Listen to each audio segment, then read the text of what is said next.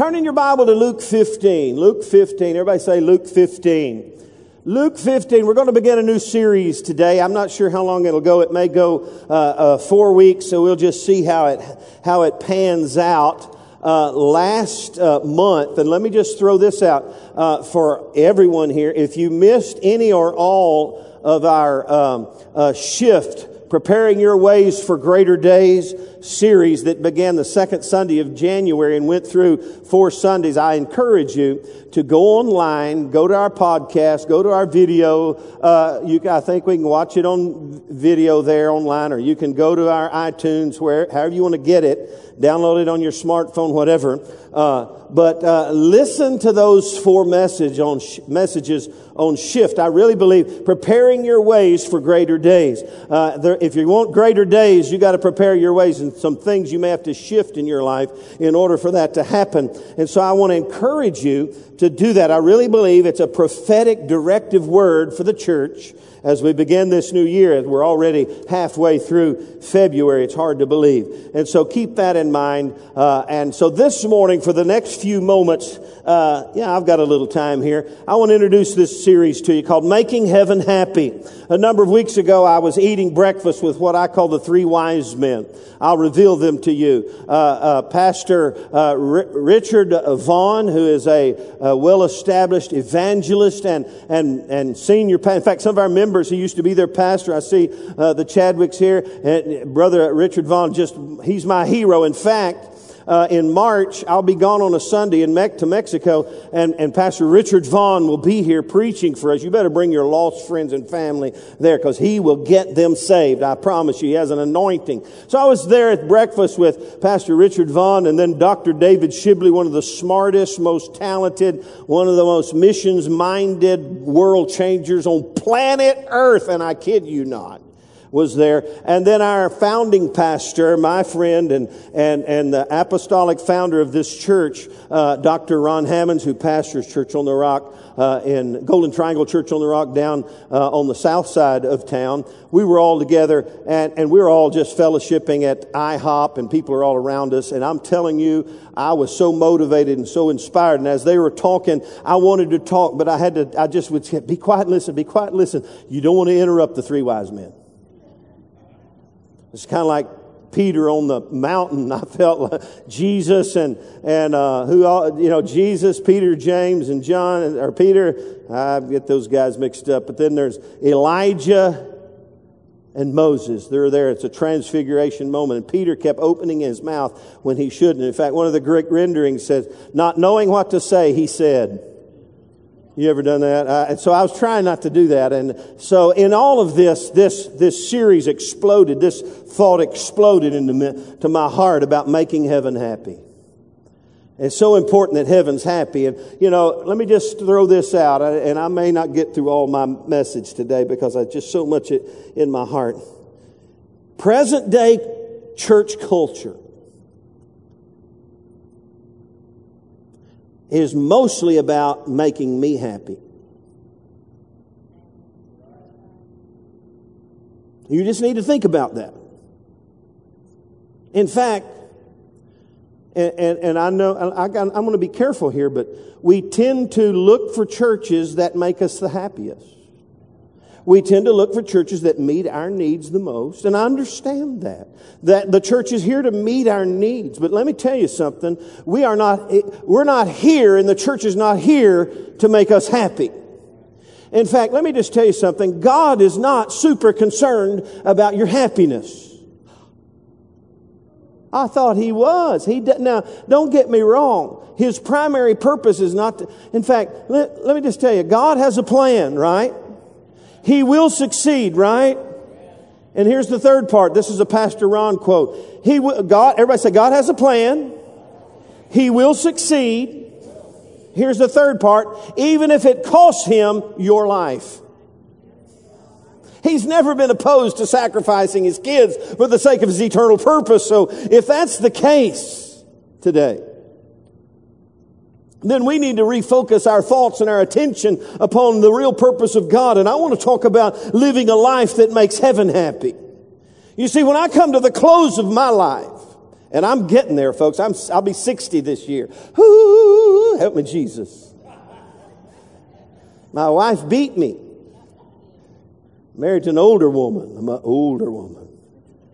My wife beat, she doesn't beat me. She beat me to, I've been in Mexico all week saying, Sí, señor, oh, sí, no sabe, uh.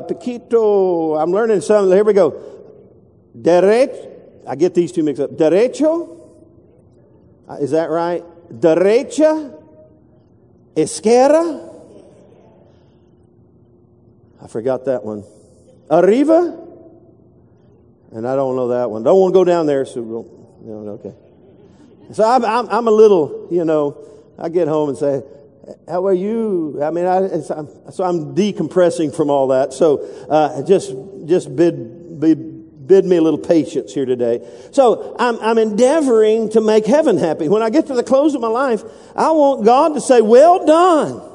Thou good and faithful servant, you've been faithful over a few things. I'm going to make you ruler over much. I want, I want God in heaven to be happy with old Pastor Sam. I want God to be happy with Church on the Rock North. I want heaven to be happy about you. And so with that in mind, let me introduce you to this, this chapter, Luke 13. And here's your homework. Everybody have home, oh, got to have homework. Here's your homework. Write it down. Send yourself a text. Uh, read Luke 15 about 20 times, uh, this week and just embrace this thought out of Luke 15. Uh, and, and so here it, here it introduces uh, the whole reason for Luke 15. Then all the tax collectors and the sinners drew near to hear him. Everybody say, woo, hallelujah.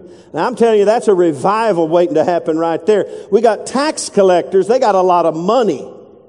Whoo, we need money.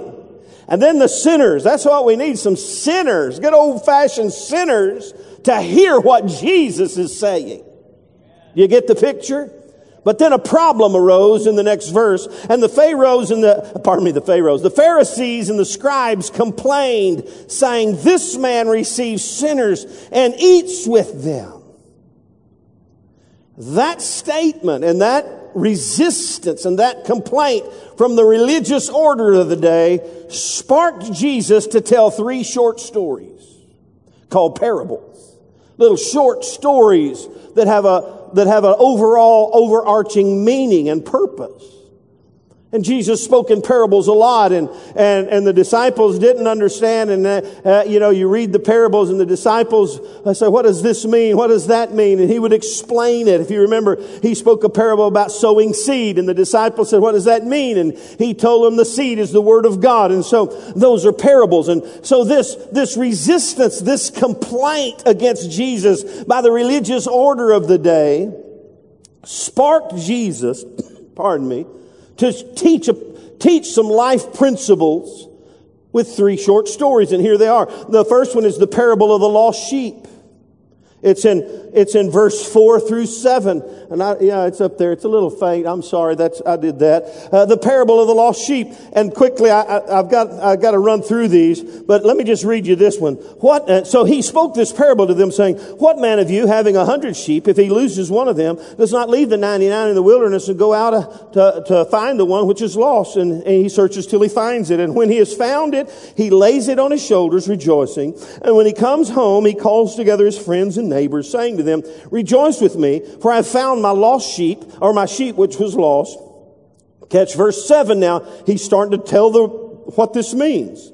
I say to you that likewise there will be more joy in heaven. Uh oh, there's, now we're getting to the theme of the, now we're getting to the heart of the matter. You get it? Making heaven happy. He said there's more joy in heaven over one sinner who repents than over 99 just persons who need no repentance. That's the parable of the lost sheep. Then there's the parable of the lost coin. It's only three verses, eight, nine, and ten. And a woman loses a, a, a coin and she goes out, she searches and finds it and she finds the coin and she calls her friends and neighbors. Verse nine, rejoice with me for I found the piece which was lost. Uh, likewise, here it is. He's explaining it again. I say to you, there is joy in the presence of the angels of God over one sinner who repents. Now, there's nothing hidden here about what he's teaching. And then the parable of the lost son, which we call the, what? The, the prodigal son. And, and it's a pretty lengthy story, but basically the prodigal goes out and he, he gets his inheritance prematurely but, and he goes out and he spends it all and he wastes it all and he finds himself in the pig pen of life. And the Bible says he comes to himself and he realizes uh, my dad's servants got it better than me. And he said, I'm going to get up and I'm going to go back and maybe he'll just let me be a servant in his house. And so he gets up and he goes back after wasting it all. And his father's on the porch waiting for him every day. He'd been watching for his son, his lost lost son to come home and he sees his lost son and he sees him and he runs out and he embraces him and, and, and hugs him and loves him and says, put a robe on his uh, back and put a ring on his finger and my, my son that was lost has now come home. And he said, let's kill the fatted calf. Let's, let's have a party. And older brother gets hacked off because he's been there doing, been faithful and God never gave him a party. his dad says, yeah, I've been with you. Everything I've always had has always been yours. And he sells the same principle. And he, they, they were merry and, and they were happy. Verse 32, it was right that we should make merry and be glad. For your brother was dead and is alive again and was lost and is now found. Everyone say lost and now found. Now, those three stories are in response to the religious Jews of the day who said, He's hanging out with sinners. He's receptive to sinners and he's eating with them. Oh my. Now, what were they, what was their problem? Now, here it is. Jewish culture of the day was an honor or shame kind of driven culture. If you look at it and, and you read you think about it, uh, as a, as a Jew, you were always trying to live up to being honorable. And if you weren't honorable, you were shamed. And so it was, it, it was like, if I don't, if I don't make the grade, there, there was shame to you. So there was shame. And so that's the culture of the day. And that's what you were hearing. And that's what Jesus saw when they just said, he's hanging out with sinners. Shame on him. Righteous people, if he says he's righteous, What's he doing hanging out with them? What's he eating with them? Shame on him. And that was the culture of the day. And therefore that culture produced a religious caste system. If you didn't me- measure up, you were shamed. You had to work hard and be and obey all the rules. It was a, it was a culture of shame and honor. And what Jesus addressed when he addressed, uh, uh, when he shared this story is in response to that culture. He faced that culture and, and he crushed the religious caste system with these three short, simple stories. And in these three short, simple stories, one of the big truths is everybody matters to God. Whether you're a lost sheep or a lost coin or a wayward son who's abused and used your father's love and care for you, all of that, it doesn't matter who you are or what you are, what you have done. There's no religious caste system with God. He loves us all the same. Amen. And he just crushed their mindset. In fact, he let them know his heart. His heart. In fact, 2 Peter 3 9 says this God's not willing that any should perish. He doesn't want anybody to stay lost. He doesn't want anyone to miss the, the, the restoration of God in their life. And so, so Jesus was addressing that present day Jewish culture that said, hey, if you don't make the grade, you're, you're, you're nobody, you're nothing. And Jesus is hanging out with the nobodies. He's hanging out with the nothings. He's hanging out with the low caste, for goodness sake. So Jesus crushed it with these stories. He said, there's more joy in heaven over one sinner who repents than 99 who have no need of repentance or 99 who think they're righteous. God gets happy when lost people are found. So the overarching theme of these, this threefold parabolic stories, these three stories, here, here it is. Here's the big theme of it all. This is what you and I need to embrace in our life on everyday basis about what God has for us. And here it is. All of heaven gets happy when that which is lost has been found. All of heaven begins to rejoice Get happy when that which was lost has now been found. And so, you know what? When you were born again, how many of you here born again? If you're born again, just say amen. If you're born again and you got saved and you can go, how many of you can go back to the place you were born again and you know exactly where you were and what happened in, your life and what was going on and you got a, you got a time stamp in your heart about the day you got born again and when you became a child of God. If you, if you've got that in your heart, say amen. You know what happened that day when you got saved and you gave your life to Christ and you, that, that which was lost was now found. All of heaven began to rejoice because you were born again and became a child of God. That's what makes heaven happy. Amen. In fact, those verses, Luke 15, 10, there's more joy in heaven over one sinner who repents than over 99 just persons that need no repentance. Look, verse 10, the lost coin. There's more joy in the presence of angels, uh, on the angels of God over one sinner who repents. Verse 22 through 24, it says this, but the father said to his servant, bring out the best robe and put it on him and put a ring on his hand and sandals on his feet. Bring the fatted calf here and kill it and let us eat and be merry. For my son was dead and is alive again. He was lost and now found.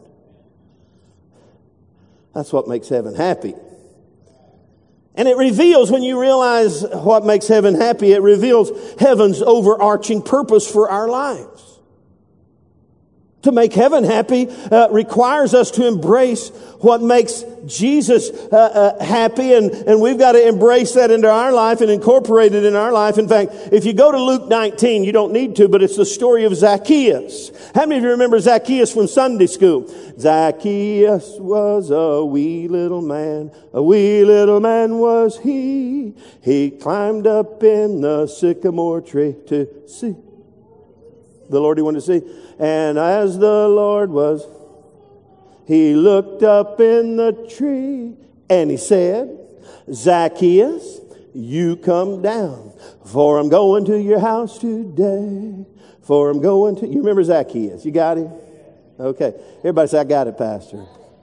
Zacchaeus the tax collector, by the way, one of the guys probably hanging out there in Luke 15 and Luke 19, Zacchaeus uh, uh, had an experience with Jesus Christ. And at the end of the experience where Zacchaeus was gloriously born again because Jesus went to his house and fellowshiped with him. And it says this truth. The Son of Man has come to seek and to save that which is lost. That's why Jesus came. That's the whole purpose. That's what makes heaven happy. Jesus came to seek and to save that which was lost. Uh, and, it, and, and when you go to the Jesus' last words, you remember Jesus' last words called the Great Commission, Matthew 28, 19 and 20. Go into all the world. He's talking to the church. He's talking to you and me because, hey, now we have the responsibility. You need to understand something. We, as God's people, as God's church, we have the responsibility to make sure heaven stays happy. In the commission, Jesus' famous last words before he ascended to the right side of the Father, he said, Go into all the world and make disciples of all nations, baptizing them in the name of the Father, the Son, and the Holy Spirit, teaching them to observe all things that I've commanded you. And lo, I'm with you always, even to the end of the age. The Great Commission. Listen, He commissioned us to keep heaven happy. And what makes heaven happy? When people get saved. And so, if you ever kind of get distracted about what our whole purpose here, you just say, well, what makes heaven happy? What makes heaven happy? When people get saved. When lost people are found. Now I'm going to confess something to you. Every once in a while I watch TV. Not much. Not lately. Because as you know, Beverly and I are in a transition moment in our life and, and uh, we're searching for another home. Uh, and so uh, we're looking where we want to land. And but one of my favorite shows when I get to watch it's Gold Rush. Any Gold Rush fans here? Anybody think I'm stu- no Gold Rush? It's it's two families. I love it. it. Me and my son, we love it. It's two two uh, kind of warring families who are up in the uh, Klondike, if that's where it's at, and they're searching for gold. They're mining gold. It's the Hoffmans, Todd Hoffman against young uh, Parker Schnabel, and it's just man, I've watched it for like eight seasons, and the whole man they're searching for gold. Man, they they got gold fever in the first few seasons. It was funny. They just found a little bit. Now they're on to it. They're catching gold. They're they're they're getting millions of dollars worth of gold. But one thing I learned about them, none of them got happy searching for it. The party started when they found it. When that which was lost was found. And man, every, every, every, every episode, you know, you're waiting for the weigh in. Oh my goodness, or did they get it or did they get it not? Man, they're just getting millions of dollars worth. And I'm telling you, they get happy. They kill the fatted calf and they do probably things we shouldn't do, celebrating. Uh, uh, but hey, uh, they, they, none of them, none of them get excited about searching for it. They, they, they, they get hopeful, but not, but not happy. Now, let me ask you this question. In the news here recently, sad, sad story. A grandmother had her grandkids there walking through the woods, and she either gets confused and misses a little, I think, two or three year old who wanders off. And next thing grandma knows, one of the little ones is gone. True story.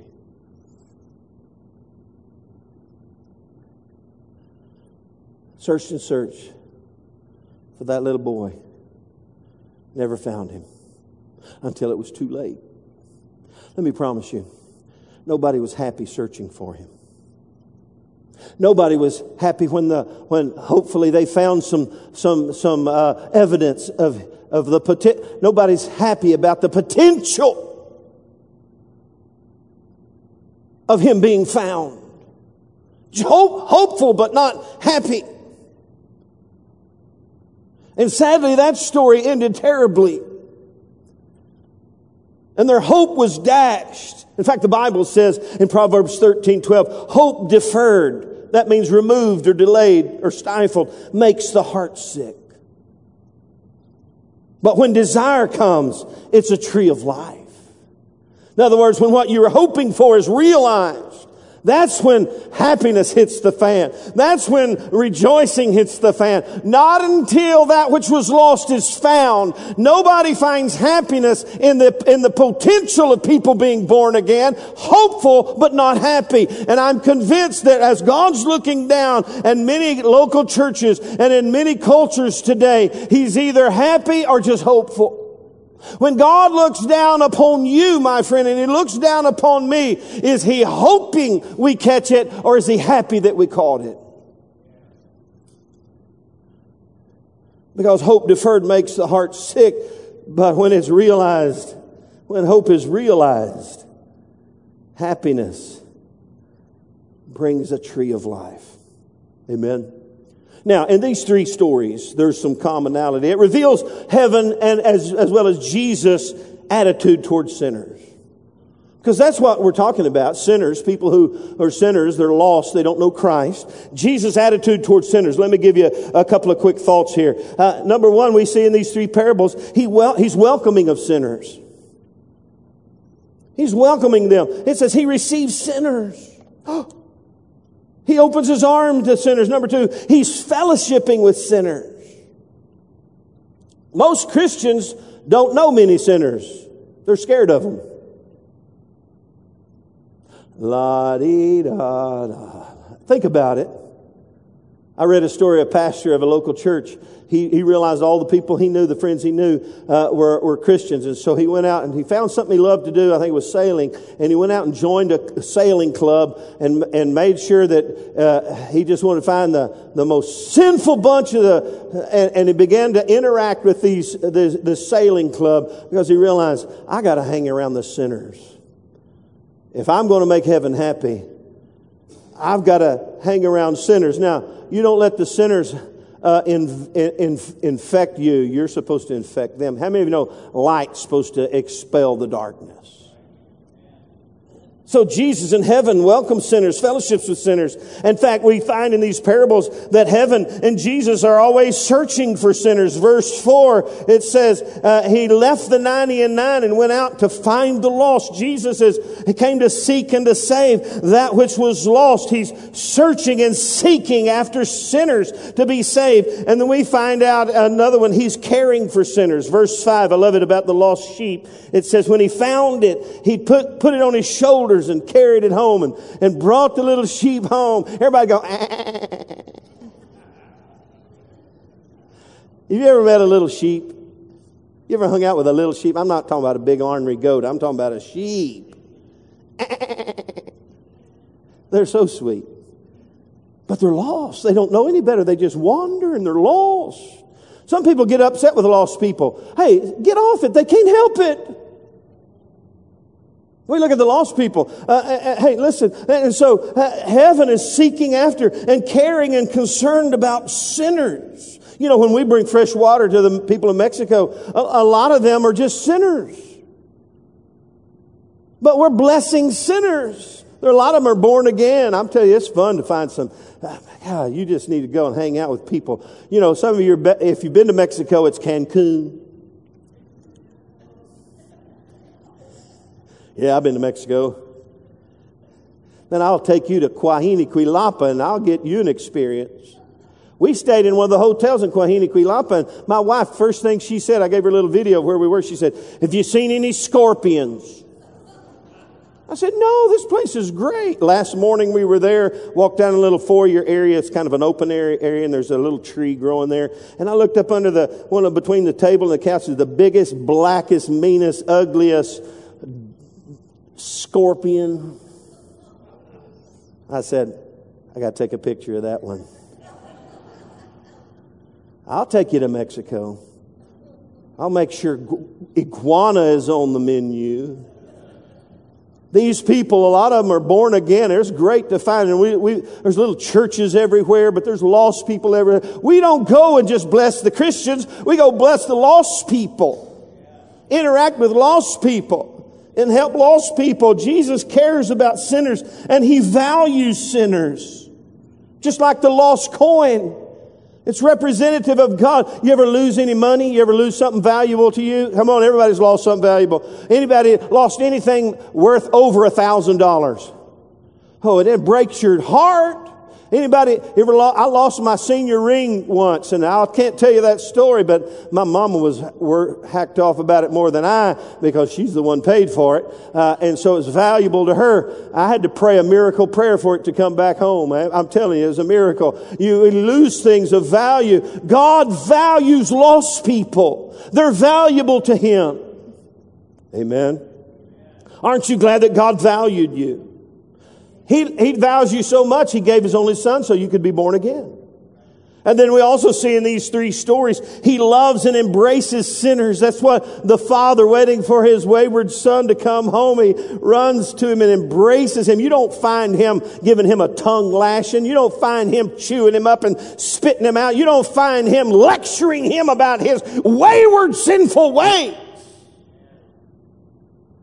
Jesus embraces sinners. That, and we see that God loves us and embraces us and cares for us. Now, religious attitude towards sinners is all different.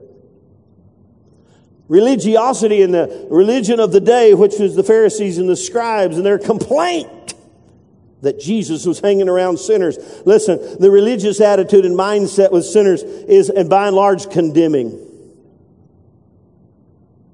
And you see that in scripture, but you also see it in the world we live in today. And the older son of the wayward son, or the older son of the father, and the brother of the wayward son, he was condemning of his brother. Look in verse 25 through 30. It says this, For this my son was dead and he's alive. Now the, his older son was in the field, and he came and drew near to the house, and he heard music and dancing. So he called one of the servants and asked what's, what all this meant. He said to him, Your brother has come, and because he has received him safe and sound, your father's killed the fatted calf. But he was angry and would not go in. Therefore his father came out and pleaded with him. So he answered and said to his father, Lo, these many years I've, I've transgressed. I have never transgressed your commandment at any time, and yet you never gave me a wild, a young goat that I might ha- make merry with my friends. But as soon as this son of yours, catch that, who has devoured your livelihood with harlots, you killed the fatted calf for him. And he said to him, son, you are always with me and always, all I have is yours. It was right that we make merry and be glad.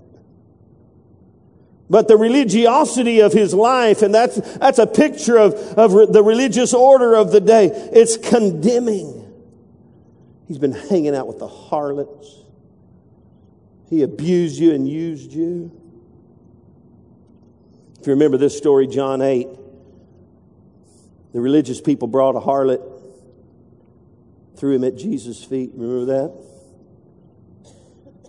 They're trying to get him to slip up and says the law says we need to stone her. What do you say? You know what Jesus did? He started writing in the sand. We don't know what he wrote, but it set everybody straight. And finally, all the accusers left. Remember that? And then there's just Jesus and this woman who had been, had been caught in the very act of adultery and he, uh, they'd been thrown in the, in the dust and the dirt at his feet. And I can just see him picking her up and say, where's, he says, where's all your accusers? Where's those who are condemning you? She said, they're gone. They're none. He said, neither do I condemn you. Just go and sin no more. Religious people condemn us or condemn sinners righteous people realize that they can't help. In fact, you know what Jesus said in John uh, 3, you know, we all know John 3, 16, but I think John 3, 17, somewhere in there, he said, hey, those who don't believe are condemned already. You see, there's no need for us to condemn sinners because they're already condemned. What we need to do is get them uncondemned. And so, but religious people, the religious order of the day, they look at sin and sinners and they condemn sin. Uh, listen, we should condemn sin, but not condemn sinners. They're already condemned. What we've got to be involved in is redeeming them and making heaven happy again. Amen. So religious people condemn sinners. They're callous to sinners. Religious people are callous. They don't want to hang around them. We don't want to be a part of them.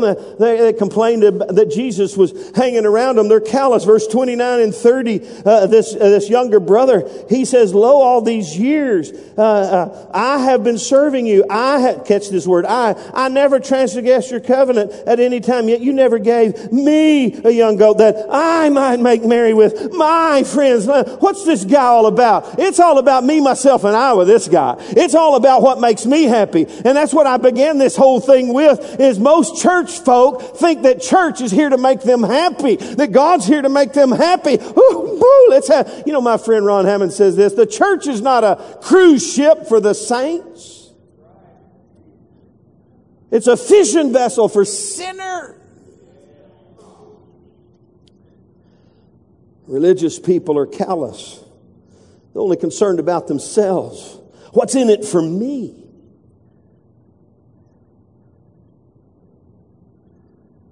In fact, when you get really religious, you refuse to identify with sinners.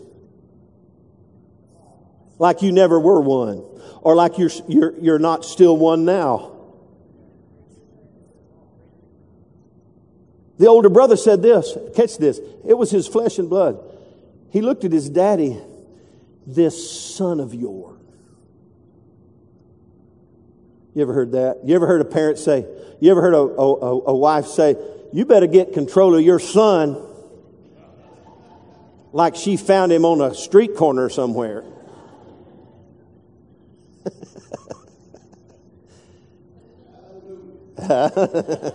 you better get a hold of that boy yours like he just popped into existence. Well, that's what this brother's doing. He's denying any connection. He's denying any responsibility. He's callous. He's, he's, he's refusing even to identify with the reality that he's just as hardcore sinner as his, his younger brother was. Uh, he just manifested in a whole different way. We get callous if we get religious, and then we become downright contentious. Ooh, have you ever met any mean Christians? That's really an oxymoron. I think that's what, there should be no such thing. But verse 30, but as soon as this son of yours came, who has devoured your livelihood with harlots, you killed the fatted calf. Says he became angry. There was a conflict.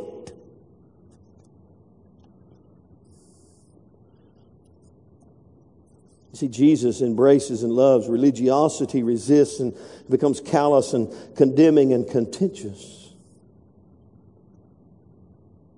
And that's what brings about the problem about making heaven happy. If we get religious, we'll never make heaven happy. Now, I'm about done, but let me show you the four key players in these three parables, and you just ask yourself, which one are you? The four key players, really, there's three that you could ask yourself, uh, am I this person or am I that person? Let me just show them to you, and then we're going to pray here in just a moment. Number one, the sinner.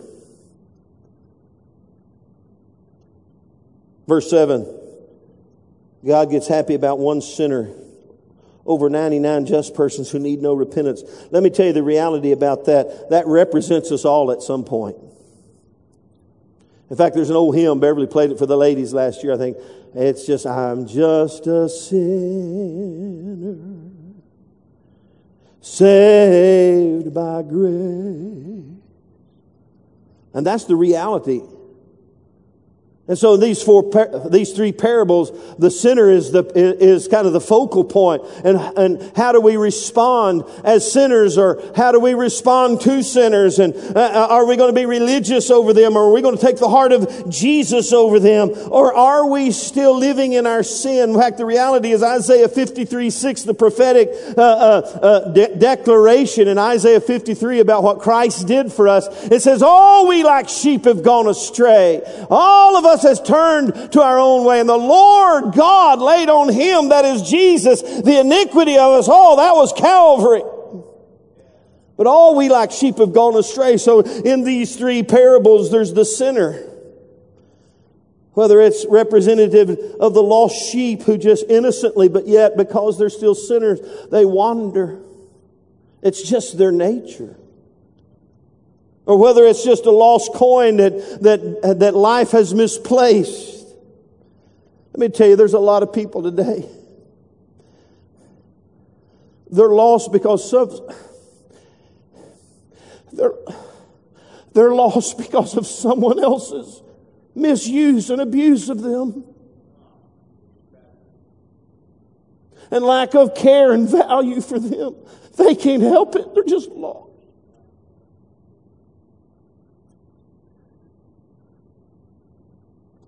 Then there's the one that just turned his nose at his father's love and walked out rebelliously, maliciously, walked away and rebelled against family and friends and God.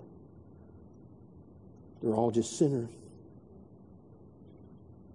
So there's the sinner. Then there's the selfish. That's the older brother. It's all about me.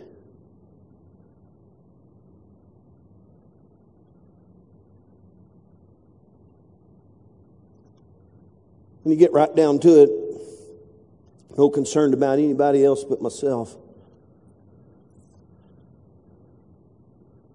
And when things go amiss, we get angry, contentious, religious, callous, condemning of others. I've met those people. I've met them. I've been one.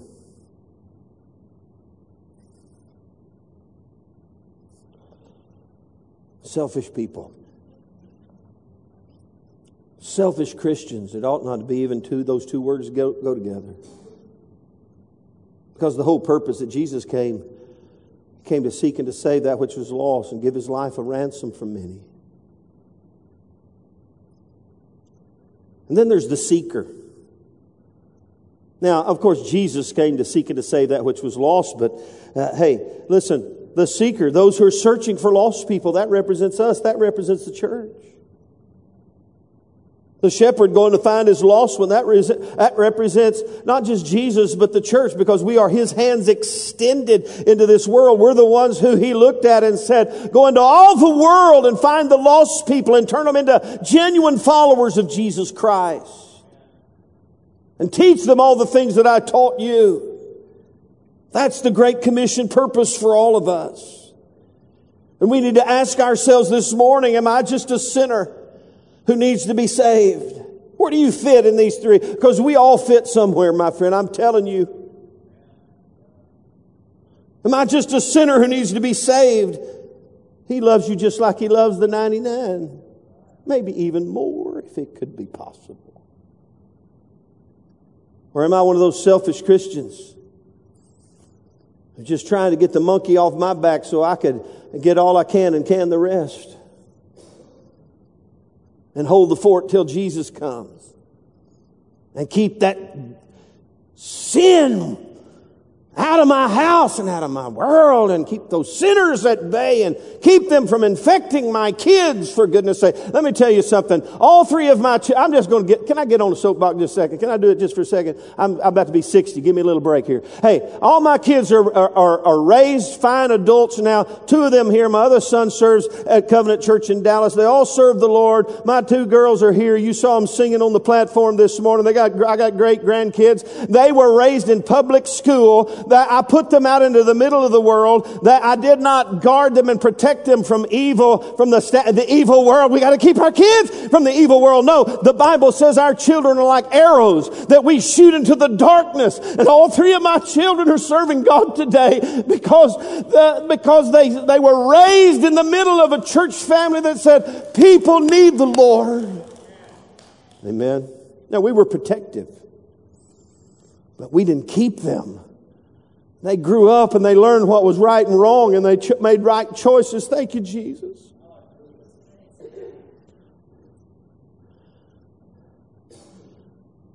You can't keep yourself out of the. You're in the, Jesus prayed for us in John 17. He said, "You're in the world, just don't be of the world." Amen. Don't be selfish. Be a part of this group that is committed to making heaven happen. Be a part of the seekers who are, uh, are following the care and the concern of God to go out into all the world and search for that which was lost.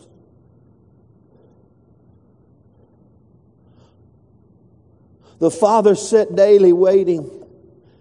He didn't know where his son, was. somebody said, well, he should have gone out and found him. Now there's a difference between the sheep and this lost son. Let me throw that out. The sheep didn't, did, was just aimlessly lost because that was his nature. The son rebelled against authority, but the father was still waiting and ready to receive him back. Some people who rebel against God, I've heard people tell me this, they get this all mixed up. When people kind of tell God to get lost and they tell the church to get lost and they take off into their own world, having known the truth, having known the way of the Lord, and they take off and they resist my compassionate, don't do that, don't go that way, and they head off into the darkness. People tell me, Pastor, you know that story, that parable about the lost lost sheep. You're supposed to leave the 99 and go out. That's religious talking, by the way. Yeah, those you, you're supposed to do that. Not me, but you're supposed to do that. And you're supposed to go find them because they're lost. I said, no, they're not lost. They know exactly where they are. And one day when they get sick and tired of the pig pen of life, Come on now. They got all that stuff they want. They'll come to themselves if we pray for them and they'll have a revelation knowledge. I had it better at home and I'm going to come home because mama's praying for me. Daddy's praying for me. My uncle's praying for me. My brother's praying for me. My sister's praying for me. And they'll come home to God because we don't close our hearts to them and we wait for them and we love them. And I bet you that father every day said, Jesus, bring my boy, baby boy home to me.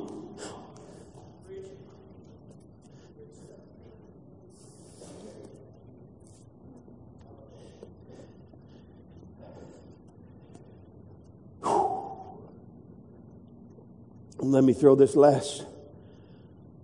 There's not only the sinner and the seeker and the selfish, but there's the Savior.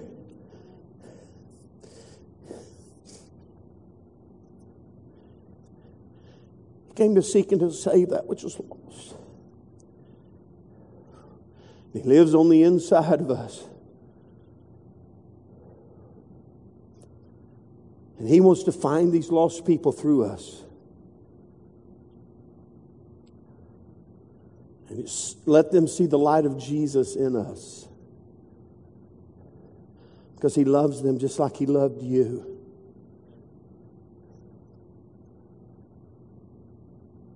He died for them just like He died for you.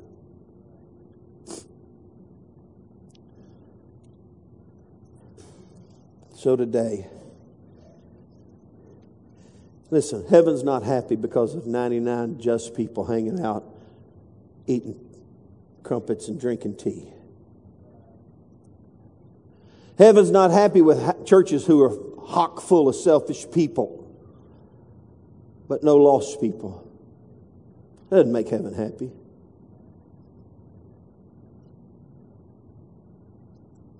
Heaven's not happy when we have, hey, and I believe that the church ought to be a blessing to the, to the church. We need to bless one another. I'm not being critical. I'm not being uh, mean spirited towards people who have the capacity to be a blessing to their church. I think we ought to bless people. We ought to bless each other. But let me tell you something. That's not our primary purpose here as a church family to have a cruise ship for the saints. It's a fishing vessel for sinners for goodness sake. And we've got to come to the place where we realize that heaven will never be happy with you or me until we realized this and we began to embrace the reality that people are going to hell every day while we sit in our selfish world and try to get all we can and can the rest. Woo! Heaven is happy when one lost soul is found. And let me just close with this. Regardless of who, who, you, who you're representative of here, whether you're the sinner, the selfish, or the seeker, all three of you can make heaven happy today. The sinner can make heaven happy by just responding in faith to what Christ has done.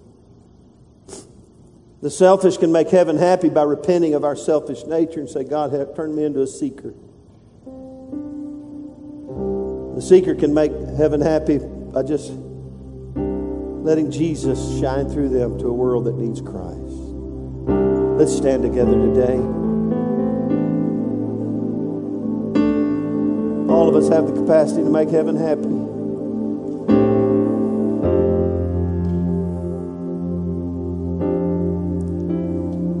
Father, today, all of us are just sinners saved by grace. Father, forgive us today for our selfish ways.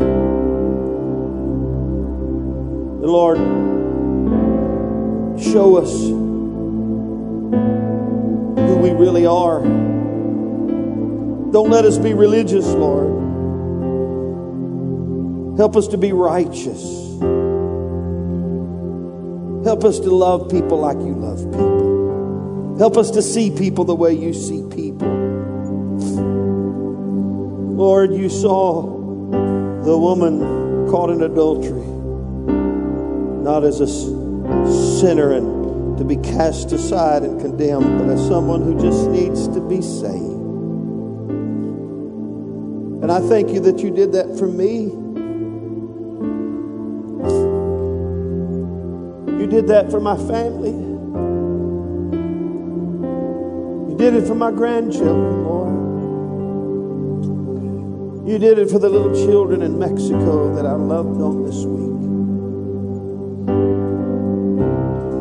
You love the whole world so much that you gave your only Son, that whosoever would believe on you would not perish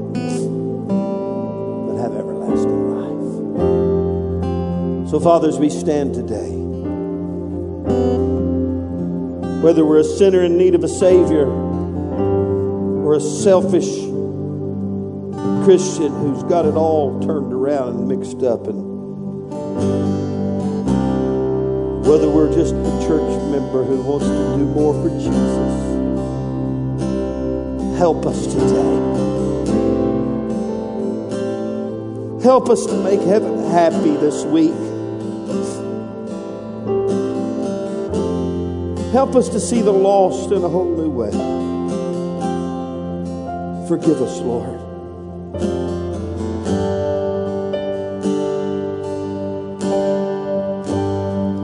We love you, Jesus. We love you, Jesus. As we stand here in His presence.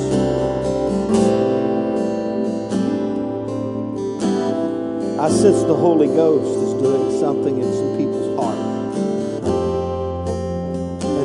certainly not a manipulator. It's a little after 12, it's too late for that. I just ask you whether you're a visitor, first time guest, long term member, sporadic attender just to let God have His way in your life this morning. Don't walk out of here and miss what God's doing right now in your heart. In fact, I'm fixing to pray a prayer. I'm, I'm about to pray a prayer that God would seal what He's doing in your life and it would come to fruition and begin to bring forth much fruit in your life. And if you want that to happen, I'm going to ask you today in your heart if you want to lift your hands today. I, this may, for some, be a little uncomfortable, and that's fine if you don't want to do it. You lift your hands in your heart. Lord, today I lift my hands to you. And I pray you would seal what you're saying to me in my heart, that it would change my life and transform me. Cause me to be a part of what you're a part of, and that's making heaven happy loving people and, and sharing with people the love of Jesus and seeing people come home to Christ. Lord, seal that deal in my heart today. In Jesus' name. Everybody said amen. Let's give the Word of God a great big praise today. Thank God for His Word. Hallelujah. Come on, let's give Him some praise today and thank Him. Hallelujah.